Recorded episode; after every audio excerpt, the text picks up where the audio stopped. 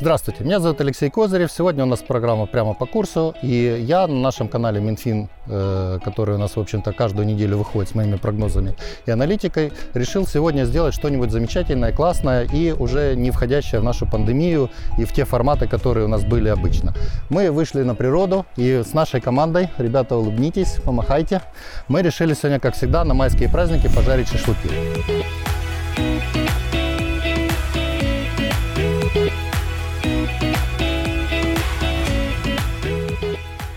Но э, жизнь идет, никуда ничего не меняется, и, соответственно, мы вынуждены в любом случае обсуждать какие-то финансовые вопросы. Что мы сегодня обсудим? Первое. Ну, это, конечно же, скандал в «Нафтогазе». Я расскажу вам о некоторых нюансах, которые не часто говорят наши чиновники, и которые вам будут, и будут интересны для понимания общей ситуации вокруг «Нафтогаза». Ну и второй вопрос, это традиционно, я дам прогноз на неделю по курсу доллара, по евро, по паре евро-доллар, а также по курсу драгметаллов э, по состоянию на, эту неделю, ну, на этой неделе.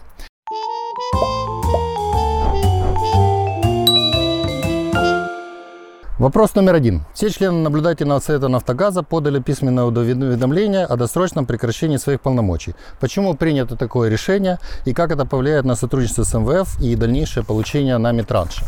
Ну, на самом деле мы должны понимать, что такое из себя представляет «Нафтогаз». По итогам 2020 года «Нафтогаз» заплатил государственный бюджет порядка 141 миллиарда гривен, фактически в форме налогов или дивидендов правительству. То есть в конечном итоге мы приходим к тому, что это бюджетообразующее предприятие в нашей стране, которая по некоторым из э, показателей бюджета дает больше, чем 50-60% всех доходов. По некоторым статьям, естественно, они не самые первые в э, нашей экономике, но с точки зрения большого количества статей, связанных с тем же газом, э, распределением энергоносителей и так далее, это один из ключевых у нас операторов на рынке. И вы это все сами знаете, общаясь регулярно с теми же поставщиками газа и так далее. В чем основная проблема, которая возникает сейчас? С тем, что неожиданно для многих людей Андрей Коболев, который возглавлял э, еще с э, Нафтогаз с марта 2014 года, э, фактически он был отправлен в отставку. Отставка произошла достаточно шумно, в стиле ну, достаточно больших разборок чиновников. То есть Коболев написал о том, что он об этом ничего не знал, что Кабмин его отправил, а он никакого заявления не писал и так далее. Вместо него фактически был назначен, назначен другой человек. Это был Юрий Ветренко, который на каком-то этапе тоже был одной из ключевых фигур в Нафтогазе.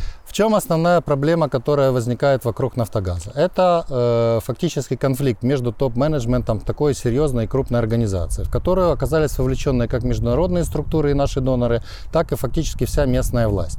Э, ну, во-первых, само по себе решение Кабмина об увольнении Коболева, оно с юридической точки зрения достаточно спорное, потому что не все процедуры соблюдены, и, естественно, сразу же, как только Андрей был уволен, естественно, он написал сразу же во всех своих э, постах в Фейсбуке и везде, о том, что в данном случае это решение ну, незаконное, что оно так или иначе, э, в общем-то, не проведено по всем процедурам, и его в этом вопросе поддержал НАПСовет, что тоже является очень важной э, историей, потому что, насколько вы знаете, сейчас проводится реформа государственного сектора и корпоративного управления государственного, государственного сектора. Соответственно, в него введено большое количество независимых директоров.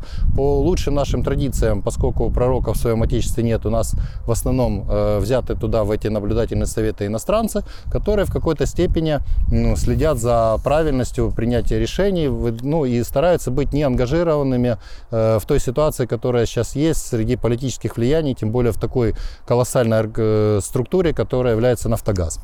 Но формальным поводом является то, что Нафтогаз получил убыток где-то порядка 19 миллиардов гривен за прошлый год, хотя все ожидали хотя бы как минимум 10-11 миллиардов прибыли. Но здесь проблема на самом деле еще заключается заключается в том, э, что 19 миллиардов, которые были сформированы, это, если посмотреть по структуре, это фактически основной вопрос, э, который возник в этой ситуации, это было формирование резервов.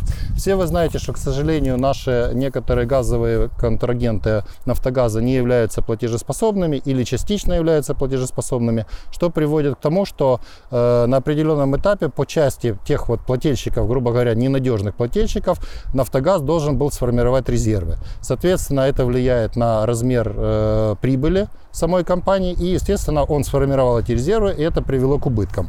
При этом, по утверждениям Коболева, в данном случае он заранее предупреждал правительство, что в этом году не будет вот таких, такой прибыльности по нафтогазу, как были в предыдущие годы, и что даже, по, опять же, по его постам, которые были написаны по интервью разные СМИ, он говорил о том, что «Нафтогаз» готов э, часть этих средств возместить бюджету в виде каких-то других статей. Ну, например, купить те же облигации внутреннего государственного займа, чтобы эти деньги не уходили из бюджета и в данном случае не было э, недофинансирования бюджета, либо за счет каких-либо других вещей, в том числе даже предлагался такой вариант, как авансовая выплата дивидендов за следующий год.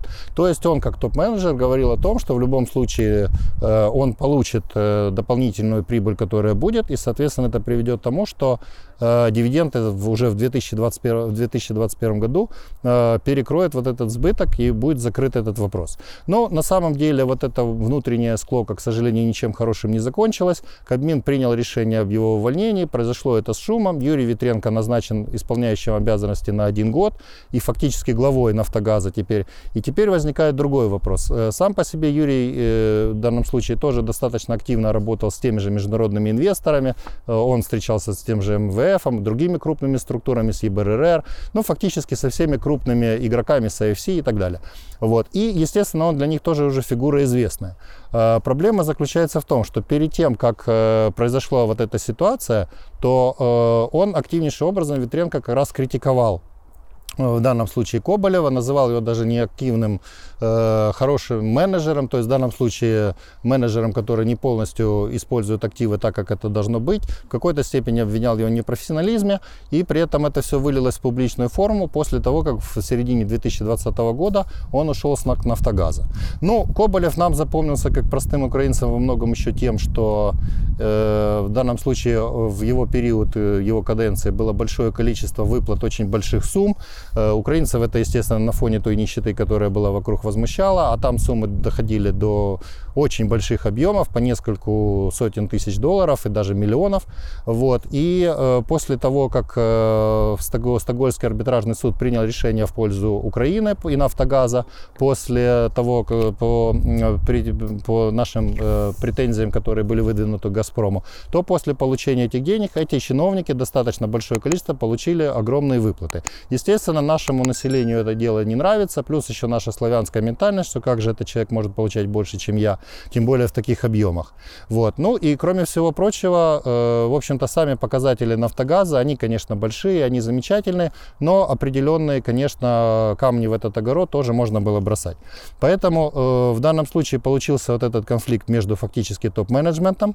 Э, в настоящий момент наблюдательный совет, который в основном состоит из иностранцев, он написал письмо в кабинет министров, в соответствии с которым изложил свою позицию и фактически коллективно подал в отставку, мотивируя это тем, что, естественно, государство как э, работодатель может их там условно уволить и так далее, но в любом случае процедура, э, связанная с правлением самого «Нафтогаза», она так или иначе связана с э, наблюдательным советом, и без него, грубо говоря, правительство не могло уволить первое лицо «Нафтогаза», не согласовав это с Напсоветом.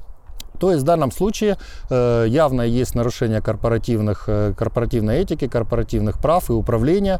И, естественно, сразу же возмутились и послы э, G7, и фактически и IFC, и других организаций, и БРР, МВФ и так далее. Более того, по слухам, которые ходят в СМИ, которые активно периодически вбрасываются тоже в прессу, э, было сказано о том, что Международный валютный фонд в данном случае, э, ну, тут уже разные СМИ по-разному делают упор, но один из э, ведущих чиновников сотрудников МВФ, отвечавший здесь за корпоративное управление, за реформу государственного сектора, уехал назад в МВФ. То есть фактически нам мягко намекают на то, что в данном случае опять переговоры по получению следующего транша, они так или иначе теперь опять застопорятся из-за того, что происходит сейчас на автогазе. Ну, э, в целом по поводу формирования резервов, почему возник убыток, я объяснил. Э, с точки зрения международного бухгалтерского учета действительно такая проблема есть. И на самом деле все основное теперь зависит от того, как пройдет 2021 год с точки зрения финансовых э, ресурсов для Нафтогаза, насколько он будет реально с финансовой точки зрения устойчив и так далее. Поэтому если отбросить политику и оставить только реальную экономику, то в данном случае, конечно, эта ситуация не в пользу Украины по той простой причине, что тот же Международный валютный фонд и остальные э, расценивают это как, э, опять же, э, отступление в реформах, нежелание части правительственных чиновников что-то менять в плане нормального управления, даже есть попытки обвинять правительство в, фактически в ручном управлении нафтогазом и так далее. То есть политический фактор очень большой, и, естественно, это психологически влияет э, и будет влиять на наши переговоры. Ну и хотелось бы последнее обратить внимание в этой ситуации, что из неофициальной версии, которую излагал тот же Коболев, и которую тоже подхватила часть, часть ряд СМИ, э, было сказано о том, что э, в данном случае на самом деле у «Нафтогаза» скопились достаточно большие ресурсы, именно живых денег, порядка 2 миллиардов долларов в эквиваленте. И, естественно, правительство захотело эти деньги под разным соусом получить в бюджет, поскольку «Нафтогаз» является государственной структурой, и за счет этих денег финансировать различные проекты правительства.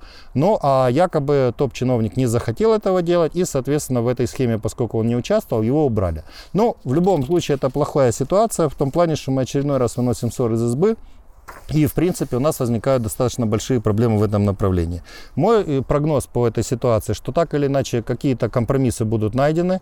Естественно, это негативно опять повлияет на имидж Украины, поскольку в данном случае это достаточно серьезный момент. Но надеюсь, что правительство э, и топ-менеджмент Нафтогаза и люди, которые работают в наблюдательном совете, они какой-то компромисс найдут. Даже в случае, если сейчас они вот подали коллективно в отставку, соответственно, их нужно будет заменить. То есть я надеюсь на то, что все-таки все-таки разом возобладает, и «Нафтогаз» не останется без оперативного и реального управления. Вот. Ну, а правительство, соответственно, будет так или иначе тоже достаточно корректным в дальнейшем в таких вещах.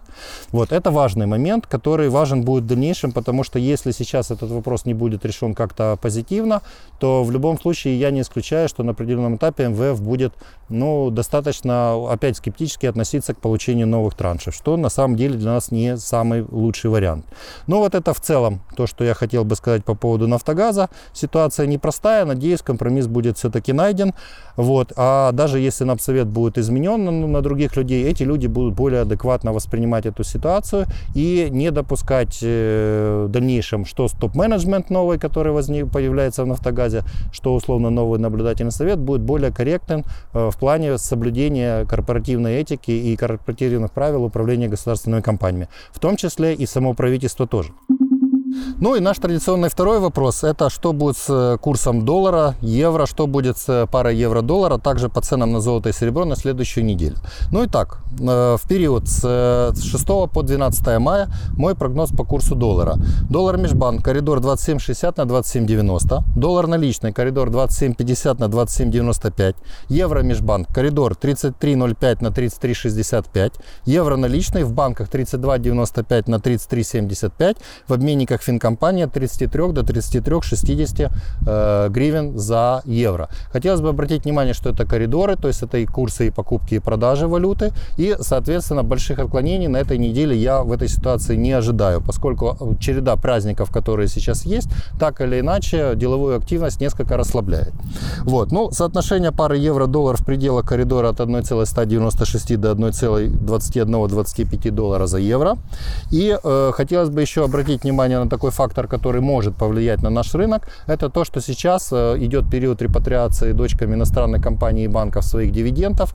Банки фактически уже сейчас отчитали перед своими акционерами о э, той прибыли, которую получили. И, естественно, банки с иностранным капиталом будут покупать для их акционеров ту сумму дивидендов, которые те захотят выводить. Это может привести к увеличению спроса на валюту, на валюту кратковременному, но он может возникнуть. Например, тот же Аваль, э, в принципе, по идее, может вывести до 70 73-74 миллионов долларов в эквиваленте. Э, это вот та сумма, которая фактически в гривне будет выплачена акционерам, а поскольку они в основном иностранцы, они будут покупать доллары, а большинство из них и евро, что тоже может, может отражаться и на курсе евро. Вот. Ну и последнее, что хотелось бы сказать, это то, что я вам обещал прогноз на неделе с 6 по 12 мая по драгметаллам. Золото коридор от 1740 до 1800 долларов за унцию и серебро от 25-30 до 26-85 долларов за унцию. Ну и и, уважаемые зрители, ставьте нам лайки, подписывайтесь на наш канал. Спасибо, что досмотрели. Я надеюсь, что изменение формата вам понравилось, потому что мы точно так же, как и вы, уже устали от четырех стен и соблюдения карантина, хотя мы соблюдаем все социальные дистанции и так далее. Но, в общем-то, мы вырвались на природу. Я надеюсь, что вы нас оцените. Ну, с вами был Алексей Козырев, канал Минфин, ну и программа «Прямо по курсу».